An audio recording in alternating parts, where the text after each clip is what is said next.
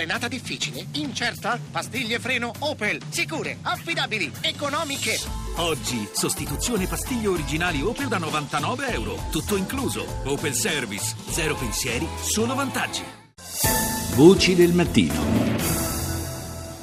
Le 6.40 minuti e 38 secondi, buongiorno di nuovo da Paolo Salerno, eccoci tornati in diretta per la seconda parte di Voci del Mattino che apriamo parlando di fisco, in particolare eh, torniamo a parlare del 7.30 eh, da ieri consultabile la versione precompilata del 730 con diverse novità rispetto all'anno scorso. Ne parliamo con il direttore di Fiscal Focus, Antonio Gigliotti. Buongiorno. Buongiorno a voi.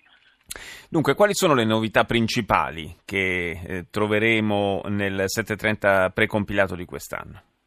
Beh, intanto, come già anticipato da ieri, è uh, visibile quindi il 730 precompilato relativo al 2016. Ricordiamo però che mh, se da ieri è possibile uh, guardare, visionare, non posso fare ancora assolutamente niente, perché devo aspettare ancora qualche giorno, e cioè dal prossimo 2 maggio sarà invece possibile integrare o modificare e quindi eventualmente eh, inviare. E il termine dal 2 di maggio al 24 di luglio, mentre si va al 2 di ottobre nel caso in cui riguarda il modello dei redditi.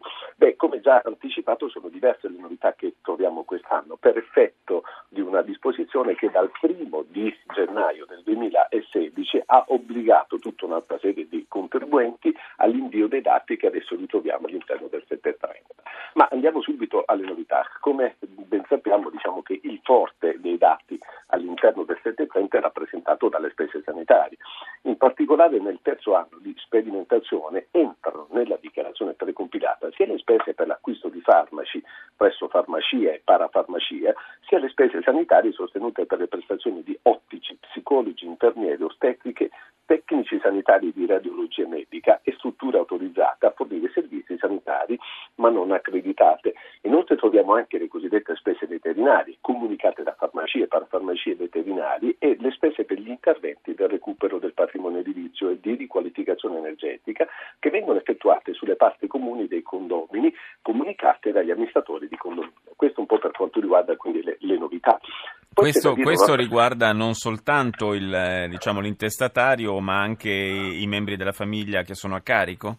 Assolutamente sì, assolutamente sì. Tra l'altro un'altra cosa importante da ricordare è che praticamente, quindi relativamente alla, questi sono un po' i dati nuovi, poi ovviamente vi sono tutti gli altri dati che avevamo già l'anno scorso, no? interessi passivi sui mutui e quant'altro, ma un, un, consiglio che ritengo interessante da dare è che eh, nella visualizzazione, cioè è, è bene, quindi è certamente di meno rispetto agli anni scorsi, ma eh, è possibile che alcuni dati non siano corretti. Quindi la stessa Agenzia delle Entrate consiglia di andare a verificare e io posso verificarlo in due modi diversi, o andando direttamente all'interno della sezione dove si parla di visualizza i dati del sito delle entrate e mi vado a guardare tutti i dati, oppure c'è un dato ripilogativo che è molto interessante questo ed è alla fine praticamente del modello, è un foglio ripilogativo dove si trovano quindi tutti i dati inseriti all'interno. Questo mi permette di verificare se c'è tutto all'interno o se sono corretti i dati. Non dimentichiamo che si tratta di milioni e milioni di dati inseriti, certo. quindi cioè, la percentuale di errore purtroppo. Eh, però insomma il sistema dovrebbe essere andato un po' più a regime rispetto a, a quando ha debuttato con, eh, lo ricordiamo, diverse, diverse, incongruenze, diversi errori, se ne erano, ne erano stati registrati davvero parecchi. Non dimentichiamo che loro ci hanno detto che volevano almeno tre anni per sì. sperimentare il tutto, quest'anno il terzo, quindi e certamente quindi l'anno scorso rispetto al primo anno gli errori sono, sono stati inferiori e mi auguro che quest'anno siano ancora di meno. Quindi è, è, è da capire considerato il numero elevato di dati che vengono gestiti. Eh, c'è stata questa polemica relativa alla improvvisa scomparsa del 2 per 1000 des- da destinare alla cultura, eh, chissà se, se, verrà recuperato. Beh, questo è un problema, purtroppo è un problema di, di cassa, no? quindi che, eh, non dimentichiamo che proprio per problemi di, di, cassa e di gestione di bilancio, quindi siamo costretti ad, ad una nuova manovra è vero quindi che non introduce que- nuove tasse, ma in alcuni casi purtroppo qualche problema lo crea ai contribuenti. Un, uno per tutti, provi a immaginare il caso del contribuente che ha un credito IVA, se io ho una, una fattura di acquisto, io me la posso registrare, parlo del contribuente con partita IVA, sì. oggi avevo due anni di tempo per poterla registrare, no?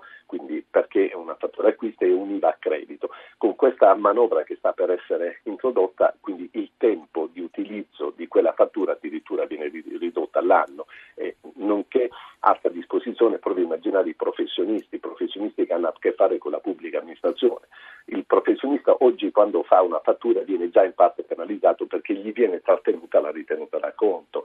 La novità che viene introdotta per effetto di questa manovra, come dicevamo per problemi di cassa, è che quando ha a che fare con la pubblica amministrazione, non soltanto quando andrà a emettere la fattura alla pubblica amministrazione gli trattiene la ritenuta, ma anche l'IVA per effetto dello split payment che viene applicata a questi contribuenti. Quindi addirittura il professionista che fa una fattura gli si trattiene tra ritenuta d'accordo e IVA più del 40%. Eh, senza contare che spesso questi sono pagamenti che poi arrivano in concreto molto eh, dopo l'emissione della fattura e quindi c'è anche, c'è anche questa aggravante sì. ulteriore. Assolutamente sì. Grazie, Assolutamente. grazie ad Antonio Gigliotti, direttore grazie. di Fiscal Focus, buona giornata.